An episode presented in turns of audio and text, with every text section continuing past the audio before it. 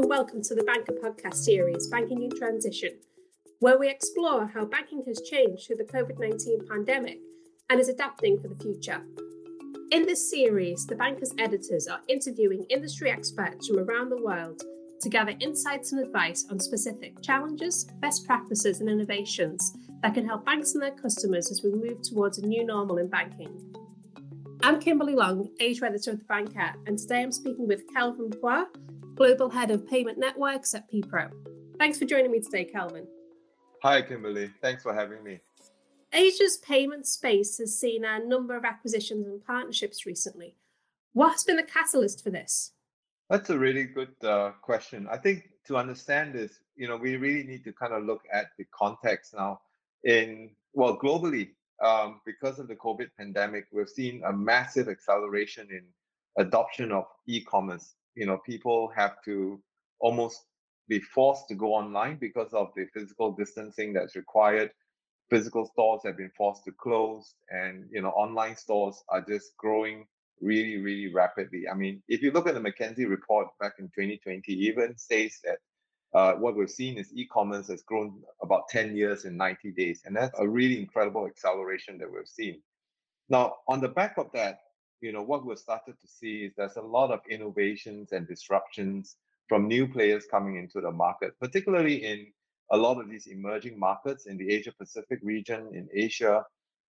Uh, you know, new new companies are coming up with great ideas, trying to solve pain points. So let me give you an example. In Malaysia alone, you've got more than 30 e-payment licenses in one country. In Indonesia, that number is more than 40 licenses within a country. So they all set off with the with the objective of trying to solve pain points for consumers in terms of payments. But some of them would hit the mark and you will see massive adoption. Some of them would be very niche solutions where it addresses only a very narrow uh, focus type of problem. And so I think over this period where we've seen this sort of you know uh, change of 10 years in 90 days if you will a lot of that has um, accelerated. And so we start to see companies and entities looking at say hey could we partner up with somebody to provide a more complete solution? Um, you know maybe this this one product is just too niche but it works better you know being part of a bigger organization or being part of a, a more complete offering. And so through this process of evaluation and basically also customer choice, uh, you start to see this natural partnership starting to form. You start to see acquisitions starting to happen. And though that's pretty much been, you know, what's happening in, in this exciting space of, of Asia and Asia Pacific. And you've already mentioned there the real acceleration and speed towards the adoption of um, digital payments.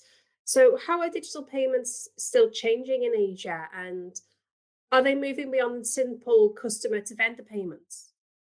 Yes, I mean, absolutely. Uh, massive changes are happening. I think, you know, um, two areas that I think would be really important to bear in mind. Number one is the behavioral changes in the consumers. And with that, I mean things like, you know, um, because of COVID and and and the, you know people are worried about the spread of germs, uh, cash suddenly becomes something that's almost taboo. You know, it's like people are worried about passing notes and, and currencies and coins around because of, uh, you know, they're worried about how the germs are spreading or how the virus is spreading. Uh, so that's one thing. And then the, on the other hand, also, we start to see things like social commerce coming into the picture. Now, this could be a result of people losing their jobs because of the pandemic. Sometimes it could be just looking for alternative uh, income to to strengthen their financial independence. But at the end of the day, you start to see a lot more of these, um, not just big business, but you've got micro business, small business starting to come up. And what what that has changed or affected, or how that has affected digital payments is that, you know, you, you get a lot of these demands or needs for payment services now, um, from the micro entrepreneur to the small entrepreneur. Um, and not only that, but you have to look at how the platforms have evolved as well, where where all these commerce uh, occurs. I mean, you have the the usual suspects of eBay, Etsy, Shopify. Those are very uh, global platforms that that have already been empowering e-commerce in the past. But now you start to see the looks, the likes of Facebook, for example, who have started to add shopping features to their social sites, um, even the likes of Pinterest and so on and so forth.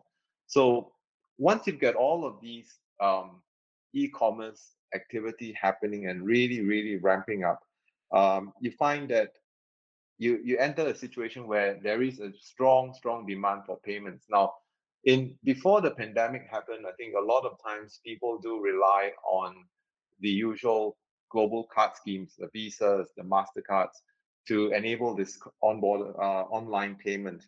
But you know, as I mentioned earlier, because of the pandemic, a lot of these um, you, you start to see a lot of new participants in e-commerce that never traditionally uh, wanted to be involved. So, you know, maybe they could be the more senior uh, uh, people in society, those who are very comfortable just going to the shops and paying in cash.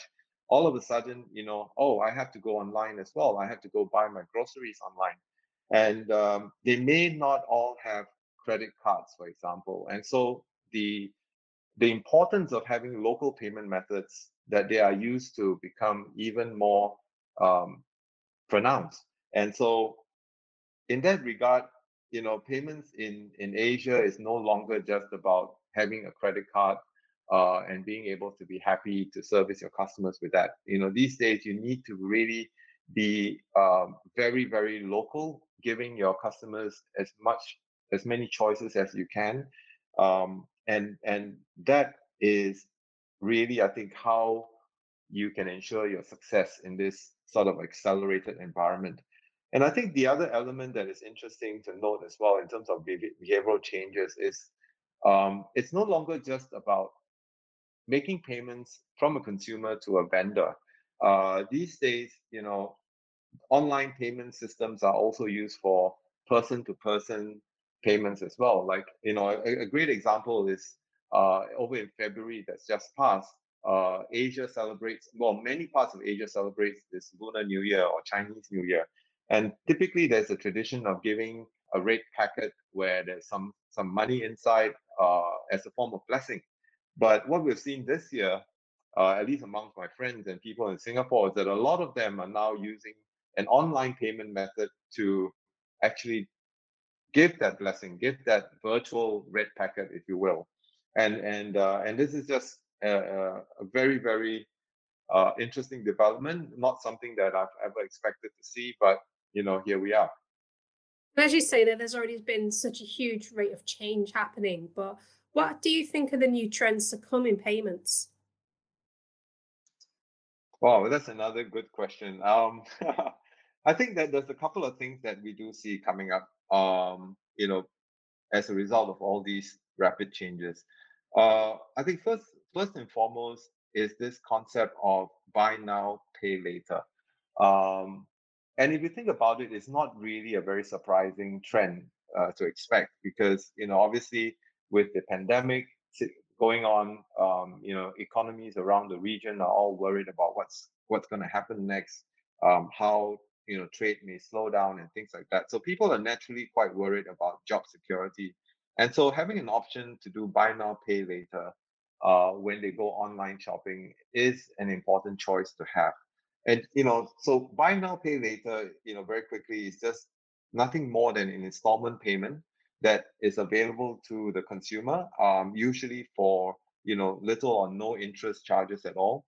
And what this allows the consumer to do is to really very quickly um, receive the goods and services while the intermediary which is the payments provider uh, you know will manage the installment payments as well as make sure that the merchants get paid on time and and things like that. So i think that's one very important service and it's an important trend that we see coming up. Uh, in fact you know there is uh, some reports that suggest that by 2025 30% of all european e-commerce spend uh, will be with this method buy now pay later another possible trend that we see is this whole uh, disruption in brand loyalty, I suppose we could call it that. What, what this means is that, you know, because of the pandemic, there is a lot of strong support for local businesses. I think uh, communities are getting together and say, hey, you know what? If I don't support my local business, they're just going to go away and disappear. And so there is a shift from the traditional well-established brands to say, let's go with the local shop, local e-commerce shop, and and how can we support uh, them in in their business? And uh, it comes back to this phenomenon of being hyper local, uh, being able to offer local payment methods for these new shoppers that have come online and uh, and you know one of the interesting things we have studied is cart abandonment meaning that you know people who walk away from a shopping cart.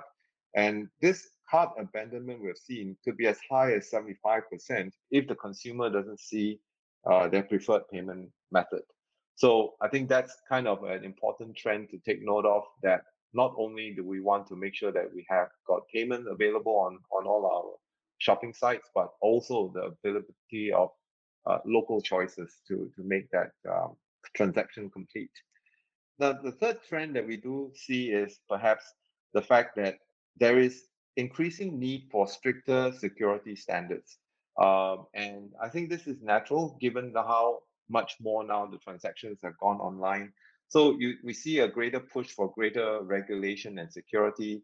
You know, the governments in the region want to safeguard their citizens and their consumers. And so you know, this is something that is really, really important when you're considering uh, uh, payment methods and e-commerce. And a couple of examples, like in Australia, uh, you know, they just recently brought on this card not present fraud mitigation framework, where there is now a stronger authentication protocol that is required by businesses uh, and, and service providers.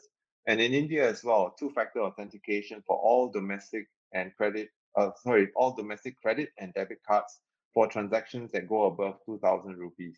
So, you know, they're, they're just all, you know, two examples of many, many um, cases where governments in Asia are starting to relook their regulation. How do I pro- both promote e-commerce and promote this uh, digital payments at the same time? I want to make sure that it's safe for my citizens and and uh, the instances of fraud are brought to the uh, minimum. Um, well, I think the final trend um, that I would have to say is that you know payments in general, digital payments in general, really need to be prepared for hyper growth.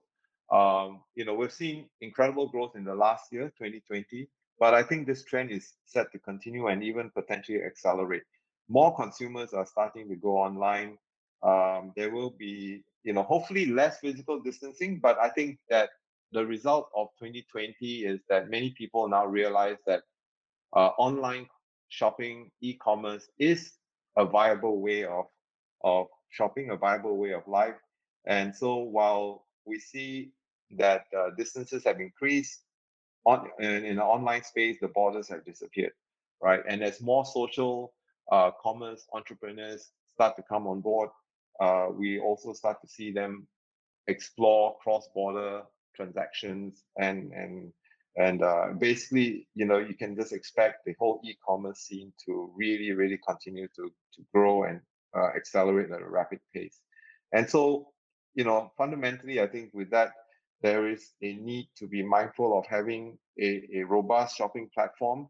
And also, I think it's really important to remember that the um, the new consumers, especially those who have just started, they may or may not have uh, credit card facilities, and they may be more comfortable and more reliant on local payment options that you know uh, these new merchants and new payment providers need to be really really mindful about that. I mean uh, you know just a, a, final note to leave you with is that there are possibly more than 500 significant uh, local payment methods across the world and that's a lot a lot to handle with. And so you know, we really need to think about scaling up in order to be successful in this really new new type of e-commerce environment. That's great, Kelvin. Thank you so much for joining me today. Thank you very much again for having me. Pleasure. And you can keep up to date by subscribing to our weekly podcasts on iTunes, Spotify, and Acast, and follow our discussions at thebanker.com slash podcasts.